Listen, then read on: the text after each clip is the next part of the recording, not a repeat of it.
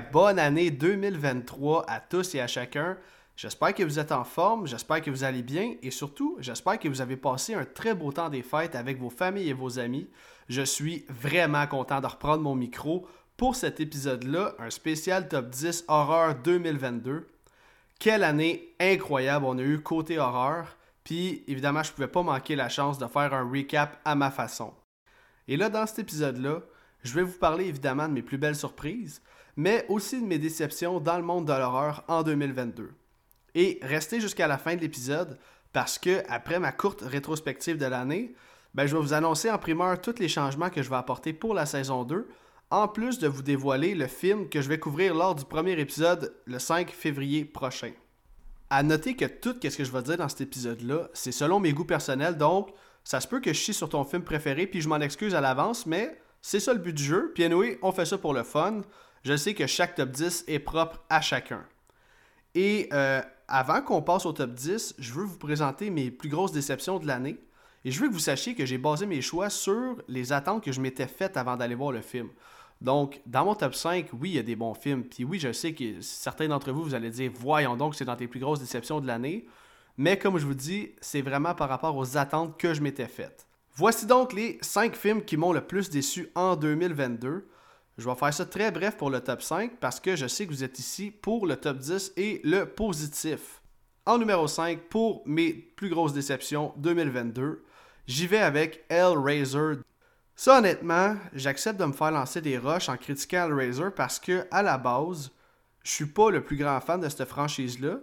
J'ai seulement vu les deux premiers Hellraiser, j'ai peut-être vu le 3 là, mais je m'en rappelle pas pas en tout. Et je dois dire que je les apprécie quand même, mais pour le remake, j'ai jamais embarqué. Le seul point positif du film, selon moi, c'est le super beau practical parce que esthétiquement parlant, c'est vraiment top notch. Côté acting, scénario et pacing, je me suis fait chier sur un moyen temps et au final, je pense que Hellraiser, en tout cas, de ce que ça va devenir, je pense que Hellraiser, c'est tout simplement pas pour moi, je suis pas le public cible. En numéro 4, c'est un film que j'étais ultra hype d'aller voir au cinéma. Je me disais, ok, wow, ce film-là va être fou après avoir vu la bande-annonce. Et l'acteur qui allait incarner un vilain pour la première fois de sa carrière, avez-vous deviné de quoi je parle? Je parle ici de Black Phone. Je pense qu'il y a plusieurs incohérences de scénario dans le film. Tu sais, Ethan Hawke est très très bon dans son rôle, mais son personnage est fucking fade et je trouve qu'il est vraiment mal écrit. Puis je pense qu'il y avait vraiment moyen de rendre le personnage beaucoup plus imposant, je dirais même plus charismatique. sais, même s'il y a un masque, je pense qu'on aurait pu le rendre un peu plus intéressant puis plus menaçant, justement, parce que j'ai pas l'impression que euh, le protagoniste a été en danger dans le film. Bref. Le gros point fort du film, c'est définitivement l'acting des deux enfants, interprétés par Mason Thames et Madeleine McGraw honnêtement, je suis pas mal certain qu'une deuxième écoute pourrait vraiment faire augmenter ma note. Mais dû au hype que j'avais avant d'aller voir ce film-là au cinéma, je suis ressorti assez déçu. Par contre, je suis un des seuls de ma gang parce que sur Internet, je vois que souvent que Black Phone est coté euh, meilleur film de l'année en 2022. Comme on dit, tous les goûts sont dans la nature. Ok, en numéro 3 de mes plus grosses déceptions de 2022, euh, lui aussi je l'attendais de pied ferme. Pourquoi je l'attendais de pied ferme? Parce que c'est un autre film produit par A24 et c'est un studio, si vous me suivez depuis mes débuts, que j'adore parce que pratiquement tout ce qui sort récemment, c'est tous des, films qui sont venus me chercher. Par contre, j'ai trouvé ça vraiment spécial que euh, A24 s'accorde avec ce genre de film-là. Bref, je parle ici de Bodies, Bodies, Bodies. C'est pas que le film est mauvais. Je comprends l'intention du film. La réalisatrice a beaucoup voulu refléter la génération Z. C'est peut-être moi qui ai déjà rendu trop vieux à 31 ans pour être la clientèle cible du film, mais les dialogues m'ont vraiment tombé ses nerfs tout le long du film. Puis, ceci dit, par contre, il y a une twist dans le film qui est assez bonne. L'acting en général est pas mauvais. C'est vraiment comment c'est amené. Puis je pense que c'est vraiment le genre de film que tu capotes quand tu l'écoutes pour la première fois quand tu as 14-15 ans. Donc, c'est peut-être un film qui va devenir culte pour les adolescents d'aujourd'hui moi, personnellement, c'est pas un film qui me parlait. Je pense pas y donner une deuxième chance un jour. Mais, euh, encore une fois, comme je racontais tantôt, tous les goûts sont dans la nature. Puis je sais que parmi vous, il y en a peut-être qui le classent un petit peu plus haut que moi. Au numéro 2 de mes plus grosses déceptions, c'est malheureusement la version 2022 de Texas Chainsaw Massacre. J'ai déjà beaucoup expliqué ma take dans l'épisode 103 d'Horror Podcast Québec, mais ce que je peux dire, c'est que quand tu fais un remake, une suite ou peu importe le terme utilisé, puis que ça touche une des quatre grosses franchises d'horreur, j'ai comme l'impression que tu dois d'être fidèle à la legacy de ces films-là. Tu sais, me suivez-vous? Ce que je veux dire par là, c'est que je pense qu'ils ont manqué de respect envers la franchise, puis le scénario est tellement nul à chier, on dirait que ça a été écrit en 5 minutes, puis l'acting, j'aime mieux pas en parler tellement que ça, ça a juste pas de bon sens. Ça vole tellement pas haut l'acting dans ce film-là. C'en est ridicule. De transformer aussi le personnage de Sally, qui attend après un gars pendant 40 ans, puis qu'à la seconde qu'elle l'a dans sa face, elle demande de dire Say my name. Tabarnak. Le gars, il est trisomique. Penses-tu qu'il se rappelle de ton nom? Puis Chris, fait 40 ans, t'attends. Shoot-les, esti. Bref, ah, j'aime mieux passer à autre chose parce que euh, c'est malheureusement un film qui va tomber aux oubliettes. C'est plate parce que dans ce film-là, il y a les meilleurs kills originales que j'ai vus, je pense, dans les dix dernières années. Tu sais, je sais que c'est un slasher puis qu'on se doit on, doit de mettre notre cerveau à off puis de juste enjoy les kills. Mais j'aime trop Letterface pour avoir passé par-dessus le tas de mal qui nous ont servi. Par contre, gros props à la scène de l'autobus et au gars qui se fait stabber avec son propre os. Et là, finalement, ma plus grosse déception de l'année, j'imagine que vous l'avez vu venir là, ou que vous le voyez venir, c'est évidemment Halloween Ends. Aïe aïe aïe que je me suis fait chier durant ce film-là. Je suis pas là pour le bâcher plus qu'il faut, parce que je pense que tout a été dit. Puis je comprends qu'il y a des gens qui l'aiment malgré toutes les opinions polarisantes. Ceci dit, mon opinion à moi, c'est que je pense qu'ils ont manqué de respect envers une autre franchise iconique et envers un personnage iconique qu'est Michael Myers dans cette finale-là complètement décousue. Si vous me suivez depuis le début, vous savez que Halloween est la franchise qui me tient le moins à cœur dans les quatre grosses franchises. Je pense que le meilleur de la trilogie de David Gordon Green reste Halloween 2018, puis de toute façon, j'apprends rien à personne. Je pense que euh, c'est l'opinion populaire. Puis je pense qu'il aurait dû s'arrêter là et ne pas faire deux autres suites. C'est plate aussi parce que récemment, je me suis clenché la franchise au complet. Puis, je commençais un peu à aimer Michael. Là, espérons seulement qu'il va rester fidèle à l'exorciste, son prochain projet. Puis, il est mieux de se tenir les fesses serrées parce qu'il va être scruté à la loupe par la communauté d'horreur au complet. Puis écoute, s'il se trompe avec ce projet-là aussi, j'espère qu'il va arrêter de s'attaquer aux franchises iconiques puis qu'il ne touchera jamais à Nightmare on Elm Street, puis qui va laisser quelqu'un d'autre reprendre les rênes si un jour il y a un remake, un vrai remake, quelque chose de bon sur cette franchise-là. Ok, assez négatif. On va maintenant passer à mon top 10 des meilleurs films d'horreur de 2022. Donc, je vais vous expliquer rapidement, un peu comme dans l'épisode top 10 Halloween que j'avais fait en octobre avec mon frère. Je vais partir de la position 10 jusqu'à la position 1 et à chaque film, je vais vous lire le synopsis et vous expliquer pourquoi ce film-là mérite une place dans mon top 10. À noter que j'ai fait mon classement avec le meilleur de mon souvenir parce que beaucoup de ces films-là, je les ai vus seulement une fois. Donc, je me lance. Position numéro 10, j'y vais avec Nope de Jordan Peele. Donc, le synopsis est le suivant. Les habitants d'une vallée perdue du fin fond de la Californie sont témoins d'une découverte terrifiante à caractère surnaturel qui affecte humains et animaux. Le gérant d'un ranch de chevaux tente de comprendre ce phénomène mystérieux alors que le propriétaire d'un parc à thème tente d'en tirer profit. C'est définitivement un film auquel je vais avoir besoin d'une deuxième écoute parce que je me souviens qu'après avoir fini ma première écoute, J'étais pas trop sûr de ce que je venais de voir, pour être bien honnête. Et là, de nos jours, ce qui est cool, c'est que tu peux aller sur YouTube tout de suite après ton visionnement pour aller confirmer des théories ou plutôt pour avoir d'autres avis sur le film que tu viens de visionner sur certains aspects que peut-être moins bien compris. C'est en regardant plusieurs de ces vidéos-là justement que j'ai compris le génie créatif de Jordan Peele parce que comme dans Get Out et surtout comme dans le film Us, Nope est bourré de layers complètement logiques mais bien dissimulé. Puis, c'est des layers qui vont souvent demander plusieurs écoutes pour bien les saisir. Dans ce cas-ci, j'ai été vraiment saisi par euh, les nombreuses métaphores de l'industrie du cinéma ou encore sur la maltraitance sur les animaux lors du tournage. Parce que, tu sais, il y, a beaucoup de gens qui comprenaient pas la scène du singe, puis c'était quoi le rapport du singe dans le film. Tu sais, là, je veux pas dire n'importe quoi parce que mon écoute date de, à, la sortie du film ou presque. Mais si on écoute bien euh, tout ce qui se dit dans le film, on est capable de vraiment mieux comprendre le message, le message socioculturel et euh, aussi euh, le message qu'il veut passer par rapport à la maltraitance des animaux sur les plateaux de tournage. Ce qui est important aussi, c'est qu'il faut élargir ses horizons quand tu regardes Jordan Peele parce que le film est toujours vraiment plus que qu'est-ce qu'il te propose à l'écran. Euh, je veux pas en dire plus, je veux pas vous spoiler si vous l'avez jamais vu. C'est vraiment un film à interprétation et j'aimerais vraiment ça si vous avez euh, une opinion sur ce film-là, positive ou négative, venez m'écrire, on va en jaser. Et euh, si vous l'avez pas aimé, ben moi je vous suggère d'y redonner une autre chance pour voir et essayer de le regarder d'une façon différente parce que comme je vous dis du Jordan Peele, ça prend vraiment plus qu'une écoute. Donc, qui sait, peut-être que vous allez finir par l'apprécier. Au numéro 9, j'ai décidé de mettre un film du studio A24 et je parle ici du film Man. Donc, j'y vais avec le synopsis. Au lendemain d'une tragédie personnelle, Harper se retire seul dans la belle campagne anglaise, espérant y avoir trouvé un endroit pour guérir. Cependant, quelqu'un ou quelque chose dans les bois environnants semble la traquer. Ce qui commence comme une terreur frémissante devient un cauchemar entièrement formé, habité par des souvenirs et ses peurs les plus sombres.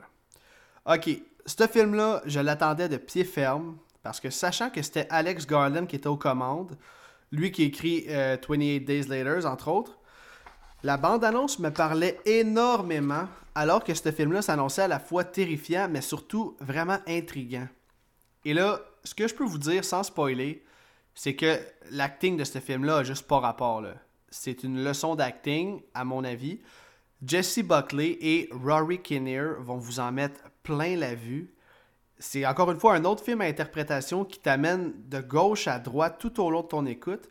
Puis la fin, man. Si tu l'as jamais vu, écoute ça puis viens m'en donner des news. C'est une des fins les plus pétées que j'ai vues. C'est vraiment pas un film qui est pour tout le monde. Mais euh, si tu es ouvert d'esprit, je pense que euh, tu vas apprécier le film.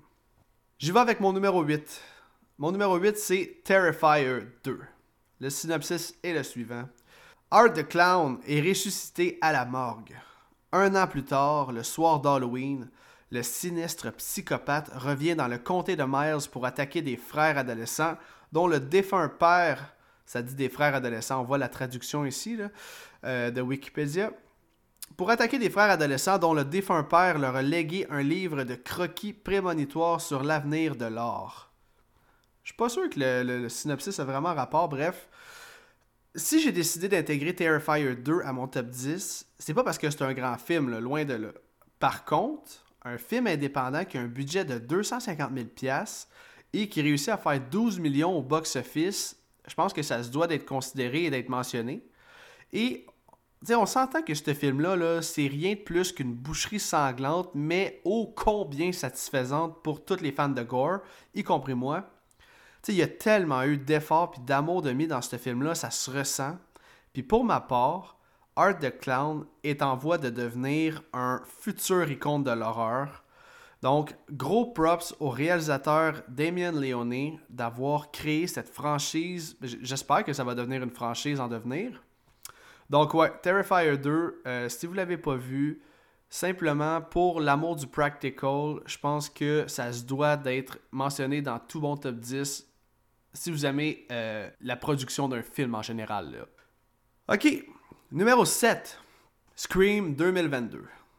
25 ans après que la paisible ville de Woodsboro ait été frappée par une série de meurtres violents, un mystérieux tueur fait de nouveau surface en portant le masque de Ghostface et prend pour cible un groupe d'adolescents. Finalement, c'est le même synopsis pour à peu près tous les films. Il est déterminé à faire ressurgir les sombres secrets du passé de chacun. Donc là, c'est sûr que j'allais l'intégrer dans le top 10, mais comme j'ai déjà fait un épisode là-dessus, je vais faire ce cours. Tu sais, tout récemment, j'ai décidé de me retaper la franchise au complet et à noter que j'avais aucun souvenir de Scream 2, d'ailleurs que j'ai trouvé vraiment plate si on le compare au premier. Et j'avais jamais vu Scream 3. Donc, tout ça pour dire que si on compare, Scream 2022 est vraiment un bon film dans la franchise, meilleur que Scream 2 et Scream 3 à mon avis.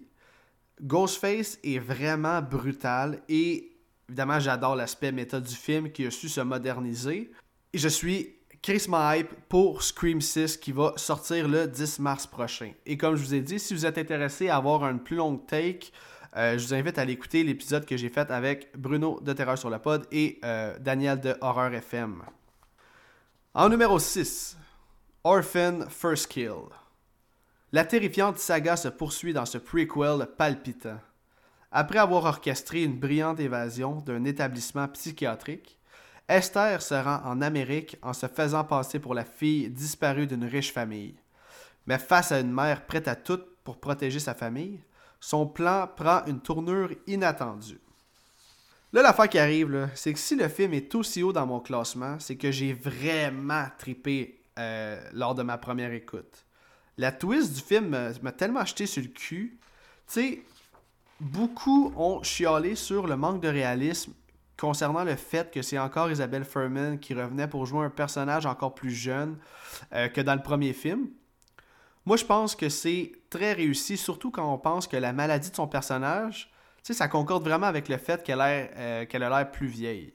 Tu il faut quand même mettre ça de côté puis réaliser que c'est juste cool qu'il ait pris la même actrice puis que ça soit justement une suite prequel. On parle de euh, pratiquement 13 ans plus tard, si je me trompe pas. La production, justement, a fait un travail incroyable pour jouer avec les perspectives de caméra, pour nous tromper l'œil avec la grandeur réelle de l'actrice. Tu sais, souvent, euh, les autres membres de la famille portaient des souliers à talons hauts pour qu'elle, elle, a l'air plus petite. Et ils ont utilisé aucun CGI, aucun maquillage, tu sais, ou à peu près, pour euh, lui redonner un look d'enfant. Moi, personnellement, j'ai vraiment acheté. Puis si tu pars avec l'idée que c'est pas si grave que ça qu'elle a l'air plus vieille, le film est excellent. Julia Stiles est fucking bonne. Puis je pense que l'acting en général est vraiment solide. Donc oui, euh, Orphan First Kill, je le recommande. Puis je pense que c'est une estique de bonne suite prequel. Par contre, là, il y a des rumeurs qui disent qu'il devrait en avoir un troisième.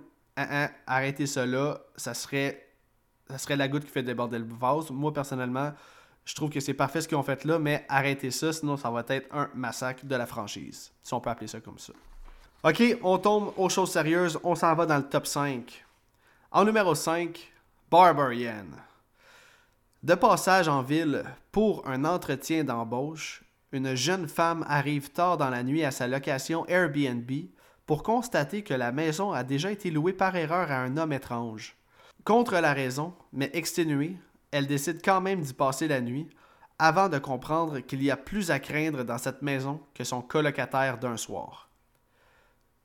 Barbarian, j'étais allé voir ça au cinéma, puis je m'attendais à tout sauf ça. C'est un des rares films où j'avais aucune idée du synopsis, j'ai pas regardé le trailer, puis mon Dieu que je suis content d'avoir fait ça, puis d'être allé à l'aveugle, parce que, comme je vous ai dit, je m'attendais à tout sauf ça.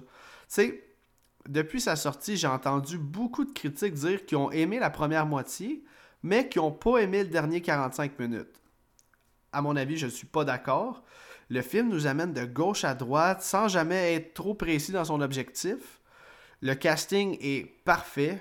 Justin Long dans un film d'horreur, on s'entend que c'est rare, tu te trompes. Ça met en vedette aussi Bill Skarsgård, qu'on connaît bien pour son rôle de Pennywise dans le film It. Et notre protagoniste principale est, interprétée par Georgina Campbell. C'est d'ailleurs une actrice que j'ai découverte dans l'excellente série Black Mirror. Et si vous avez vu le film, je trouve qu'il y a certaines ressemblances à... Euh, il y en a beaucoup qui vont dire que Barbarian, c'est le Malignant de 2022. Moi, je trouve qu'il y a un petit mélange de Malignant. Puis, sans trop spoiler, euh, il y a un petit clin d'œil au film Wreck, d'ailleurs, que j'ai déjà couvert euh, au début de ma première saison. J'y vais avec le numéro 4. J'y vais avec Smile. Après avoir été témoin d'un incident étrange et traumatisant impliquant un patient, la docteure Rose Cutter commence à vivre des événements effrayants qu'elle ne peut expliquer. Alors qu'une terreur écrasante commence à s'emparer de sa vie, Rose doit affronter son passé troublant afin de survivre et d'échapper à sa nouvelle réalité horrifiante. Oh man, Smile, quel bon film popcorn. Euh, c'est de l'horreur efficace sur toute la ligne. J'ai eu la chienne à plusieurs moments dans le film. Il euh, y en a beaucoup qui disent que Smile, c'est l'enfant de The Ring et It Follows, si les deux films avaient couché ensemble. On peut clairement remarquer la ressemblance avec le film Truth or Dare. Et c'est, je pense que c'est à cause euh, de la bande-annonce qui nous faisait penser beaucoup à Truth or Dare qu'on s'est en tout cas, moi, personnellement, je me suis dit que le film allait être cliché au maximum. Ben, Chris, au contraire, j'ai trouvé que Smile était ultra original dans sa façon de livrer ses scènes horrifiantes. Et j'ai aussi découvert l'actrice Suzy Bacon dans ce film-là. Elle est excellente. Et euh, pour ceux qui n'auraient pas fait le lien comme moi à ma première écoute, ben, il s'agit de la fille de l'acteur Kevin Bacon. Donc, Smile, ça a été un coup de cœur instantané pour moi. Définitivement un film qui euh, mérite d'être vu et revu. Euh, je comprends pas pourquoi, parce que sur plusieurs pages d'horreur, je vois beaucoup de monde qui disent P film de l'année, j'ai pas été capable de le finir. Euh, je sais pas, moi personnellement, quand j'écoute un film d'horreur, j'aime ça avoir peur, puis Chris, l'horreur est vraiment bien deliver là-dedans. Tu sais, c'est sûr, il y a beaucoup de jumpscares, mais je pense que tu sais à quoi t'attendre. C'est ce genre d'horreur-là que tu t'en vas voir. Fait que, je sais pas, tu, tu mets ton jugement un peu de côté par rapport au jumpscare. T'apprécies, c'est super bien filmé. Il y a des bonnes twists quand même. Puis encore une fois, l'acting d'actrice principale vient vraiment rehausser la qualité du film. Je suis peut-être d'accord par contre que les dix dernières minutes, ça a l'air d'être un peu garoché peut-être. Je veux pas spoiler rien. Euh, mais ça reste vraiment un film que je recommande, puis je regrette pas de le mettre numéro 4 dans mon top 10. Là, vous allez faire le saut parce que probablement que vous n'auriez jamais classé ce film-là en numéro 3, mais il m'est tellement rentré dedans, je vais vous l'expliquer dans ma take. Je vais commencer avec le synopsis, mais je parle ici pour mon numéro 3 de Speak No Evil. En vacances en Toscane, une famille danoise se lie d'amitié avec une famille néerlandaise qui, quelques mois plus tard, les invite à passer un week-end chez eux. Mais ce séjour idyllique où se rencontrent la discrétion et l'extraversion va virer au cauchemar. Comme j'ai dit, il y en a sûrement une méchante gang qui ont fait le saut que je place ce film-là en numéro 3. Mais écoutez, ce film-là est le film qui m'a le plus percuté cette année. Dans le sens où j'ai été choqué. Euh, je suis passé par mille et une émotions tout au long de mon écoute puis rarement j'ai vu un film qui interpelle autant l'émotion du téléspectateur. Tu sais, tout le long du film, t'as envie d'entrer dans le film pour donner une bonne tape à au personnage principal dans le genre Wake up, man! Tu sais, si vous êtes parent, je pense que l'impact est encore plus majeur. Euh, je repense encore souvent à la fin du film, comment j'ai été choqué. Euh, l'acting de ce film-là est tout simplement incroyable. Et c'est en majeure partie pourquoi le film est aussi haut dans le classement c'est un slow burn slow. Tu sais, c'est ultra psychologique. Par contre, qu'est-ce que ça vaut le détour? Les gens me l'avaient bien vendu. Euh, j'ai vu des gens qui ont dit que c'était surclassé, comme j'ai vu des gens dire que c'est dans leur top 3 eux autres ici. Personnellement, la twist de ce film-là, Asti, ça m'a jeté sur le cul. Comme, je sais que je le dis souvent, mais vraiment, euh, je l'ai pas vu venir. Pas de cette façon-là, en tout cas.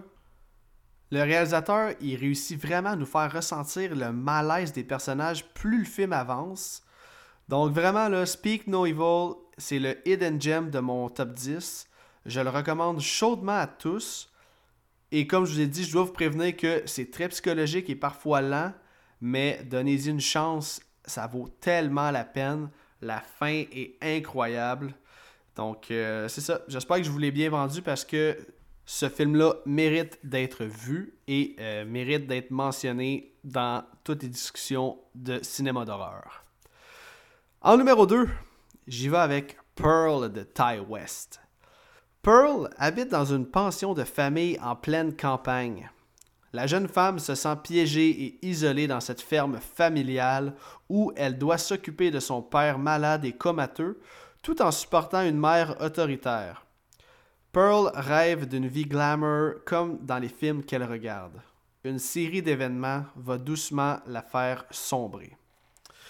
Ah, Pearl, Mia Goth, Ty West, quel film incroyable, mais surtout quel personnage intéressant et innovateur. C'est tellement bon, je veux dire, j'embarque dans cet univers-là à 100 000 à l'heure. et dire que ce film-là a été écrit dans une chambre d'hôtel par Miyagot et Ty West alors qu'ils tournaient simultanément le film X et ce en pleine pandémie. Non mais comment ils ont fait pour écrire un masterpiece de la sorte tout en étant confinés dans une chambre d'hôtel en plein tournage? Bref, euh, le hamster à Ty West devait rouler, pas possible. Esthétiquement parlant, c'est flawless. Miyagot livre la performance de sa vie. Euh, les couleurs de ce film-là nous mettent la gueule à terre. Au départ, c'était censé être tourné en black and gray. Les studios ont dit non, donc il est allé pour euh, Technicolor, c'est-à-dire des grosses couleurs brillantes, éclatantes, ça perce l'écran. Ce film-là, je l'ai vu une seule fois, mais ce film-là m'a tellement marqué que je pouvais pas ne pas l'inclure dans le top 3.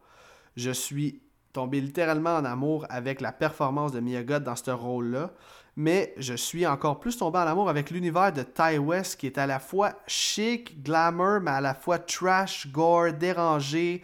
Euh, ces personnages, il y, a, quelque chose là qui. Sa façon de filmer, je sais pas, les kills sont d'une brutalité, mais en même temps, c'est amené d'une façon vraiment différente des autres slashers qu'on connaît. Puis c'est ça que je fais que, qui fait que euh, je suis vraiment en idolation face à ce que cet homme-là nous a suggéré en 2022 avec euh, ces deux films. Je vais arrêter ça là-dessus pour Pearl. Je peux vous dire tout de suite que Pearl, je le couvre durant ma saison 2. Ça va être plus tard au mois d'octobre, mais euh, j'ai pas le choix de le faire parce qu'il y a vraiment beaucoup de choses intéressantes à discuter là-dessus. Si vous ne l'avez pas vu, honnêtement, déniaisez-vous, let's go. Ce film-là mérite une écoute, mérite une réécoute. Je l'ai acheté il faut encourager Ty West, il faut encourager le studio A24. Euh, d'ailleurs, il va y avoir un troisième film qui va s'appeler Maxine, qui va sortir quelque part, je pense, en 2023, là, je présume. J'ai pas vraiment de nouvelles là-dessus. Mais euh, ouais, c'est vraiment, je pense, ma future franchise préférée. Hot take, je le sais, mais j'assume ce que je dis. Et pour le numéro 1, roulement de tambour.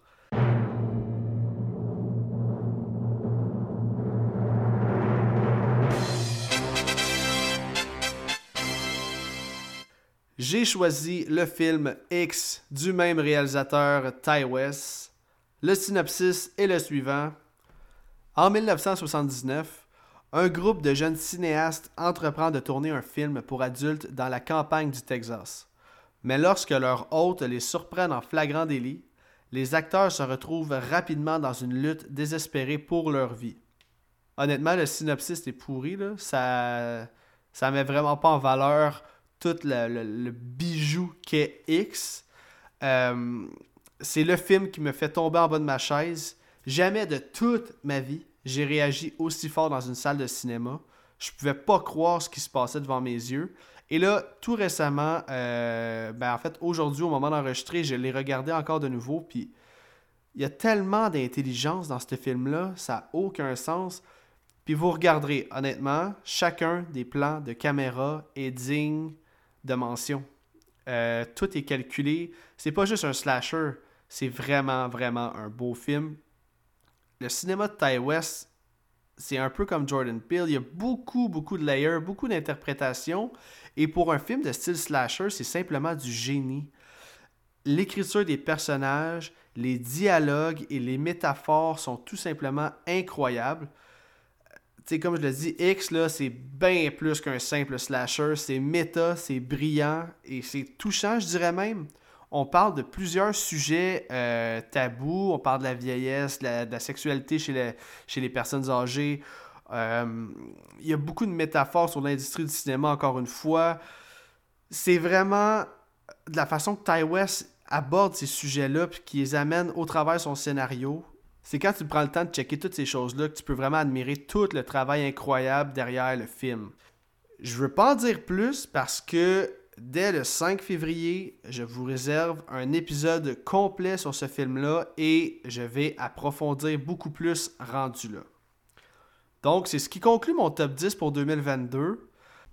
Je vais faire un post sur ma page Facebook pour euh, que vous m'envoyiez vos, vos, top 10, vous aussi. Et si vous, le voulez, vous mettrez même votre top 5 des plus grosses déceptions de l'année.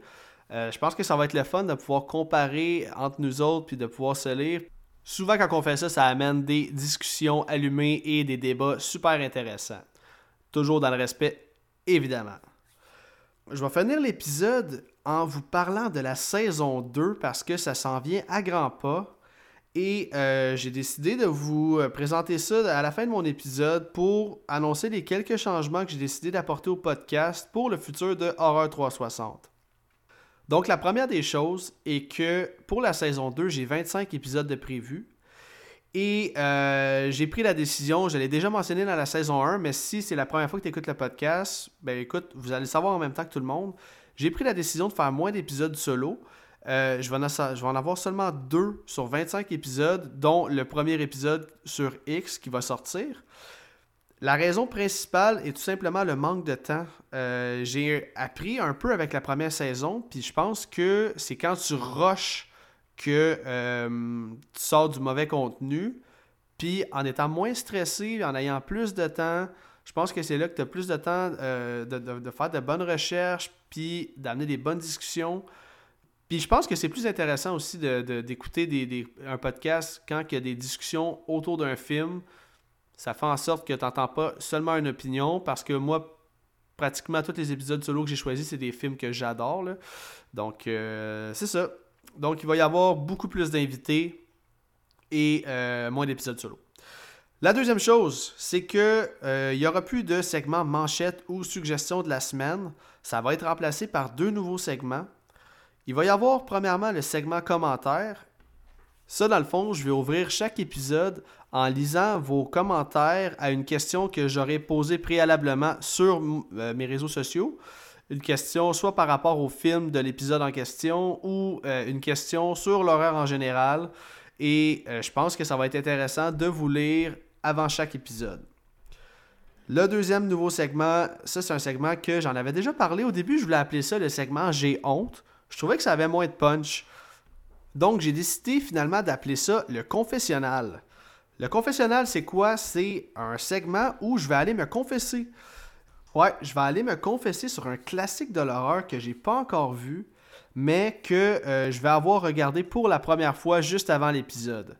Et là, pour un gars qui a un podcast d'horreur, vous allez voir à quel point c'est gênant en esti. Tous les films considérés comme des classiques dans le monde de l'horreur que je n'ai pas encore vu. Il y a vraiment un esti de longue liste, puis j'en ai assez pour pratiquement tous mes épisodes. Je vais donc profiter de ce nouveau segment-là pour m'éduquer, puis vous partagez mon opinion sur ces films considérés cultes par la communauté d'horreur en général, parce que honnêtement, parmi vous se trouvent de bien plus grands connaisseurs d'horreur que moi-même. Donc, on est là pour s'amuser, on est là pour apprendre, puis je pense qu'avec ce segment-là, ça va être intéressant d'avoir une opinion euh, d'un gars qui se dit connaisseur d'horreur, mais qui n'a pas encore vu ces classiques-là.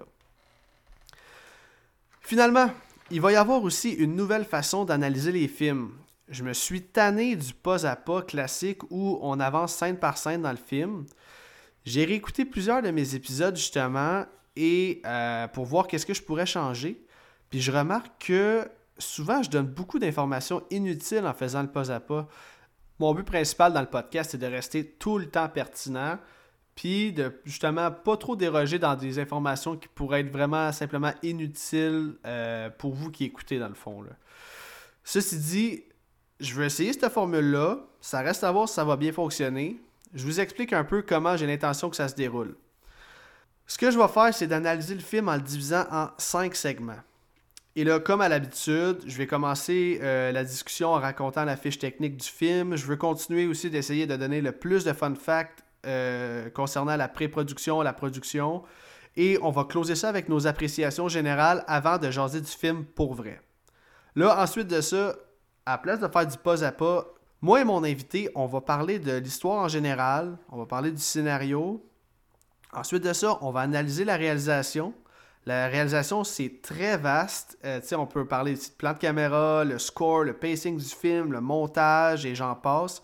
Je sais que c'est très vaste la réalisation, donc je pense que chaque film va amener des discussions différentes et surtout très intéressantes. Je veux qu'on parle de l'acting. Parce que l'acting, c'est souvent ce qui peut faire en sorte que le film est bon ou mauvais, même si c'est un bon scénario. Je veux qu'on parle quatrièmement euh, de tout ce qui est ambiance, décor, practical effect quand ça a lieu d'être, parce que c'est souvent un aspect qui est qui passe sous le radar.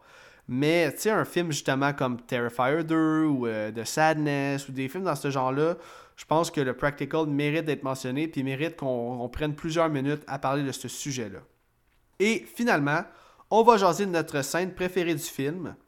Et euh, souvent, ça, ça peut apporter des fourrés, des bonnes discussions. Puis pour un podcast, je pense que ça peut être vraiment intéressant. Sauf que là, pour le premier épisode de ma saison 2, euh, quand je vais couvrir X, ça, ça va être la même formule qu'auparavant. Je vais être seul, donc ça va être un pas à pas avec euh, beaucoup de fun facts, comme vous êtes habitué d'entendre. J'avais le goût de recommencer la saison dans mes vieilles chaussettes, puis être confortable avec mon micro. Euh, ben c'est ça, le reste va pas mal être la même chose. le but premier du podcast, c'est de vous donner le plus d'informations possible sur chacun des films. Et euh, c'est ça, comme j'ai dit, il va y avoir autant de fun facts que dans la première saison. J'espère sincèrement que vous allez triper sur ce qui s'en vient. Moi, j'ai vraiment hâte de vous présenter ça. Le 5 février prochain, c'est le début de la saison 2 et je vais couvrir le film X. J'ai beaucoup, beaucoup d'informations à vous donner sur ce film-là. Je regarde beaucoup de vidéos euh, ces temps-ci. Je lis beaucoup sur Internet. Il y a vraiment beaucoup de choses intéressantes à dire. Merci tout le monde d'avoir été à l'écoute. C'est tout pour moi aujourd'hui. Encore une fois, je vous souhaite une bonne et heureuse année 2023 et au plaisir de partager une super belle année avec vous autres. On se revoit en février. Ciao tout le monde.